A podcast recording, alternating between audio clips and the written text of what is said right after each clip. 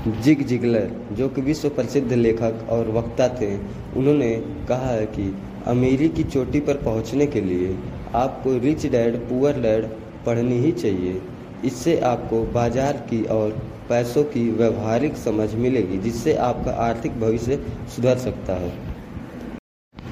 CU ब्रान, टेनेंट चेक ऑफ़ अमेरिका के प्रेसिडेंट थे, जिन्होंने कहा है कि काश मैंने यह पुस्तक अपने जीवन में पढ़ी होती, या शायद इससे भी अच्छा यह होता कि यह पुस्तक मेरे माता पिता ने पढ़ी होती। यह तो इस तरह की पुस्तक है कि आप इसकी एक एक कॉपी अपने हर बच्चों को देते